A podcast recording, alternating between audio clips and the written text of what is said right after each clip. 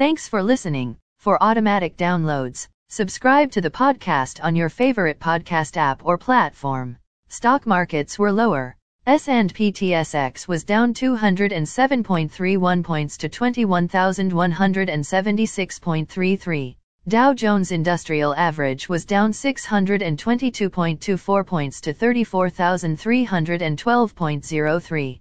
The Nasdaq was down four hundred thirty-one point nine points to fourteen thousand one hundred eighty-one point seven three. S and P five hundred was down ninety-four point five points to four thousand three hundred eighty point two six.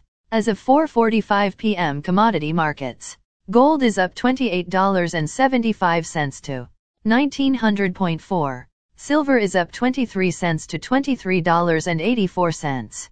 Crude oil is down two dollars and eight cents to ninety-one dollars and fifty-eight cents. Copper is down three cents to four dollars and forty-nine cents. Natural gas is down twenty cents to four dollars and fifty cents. March corn closed at six dollars and fifty cents. March soybeans closed at fifteen dollars and ninety-two cents.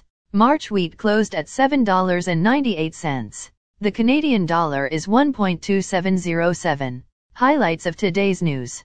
Canadian Tire charters cargo ships in order to make sure inventory arrives. Banks get Ottawa protester names.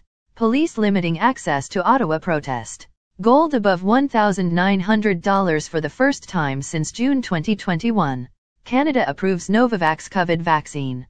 Again, thanks for listening. For automatic downloads, please subscribe on a podcast app or platform.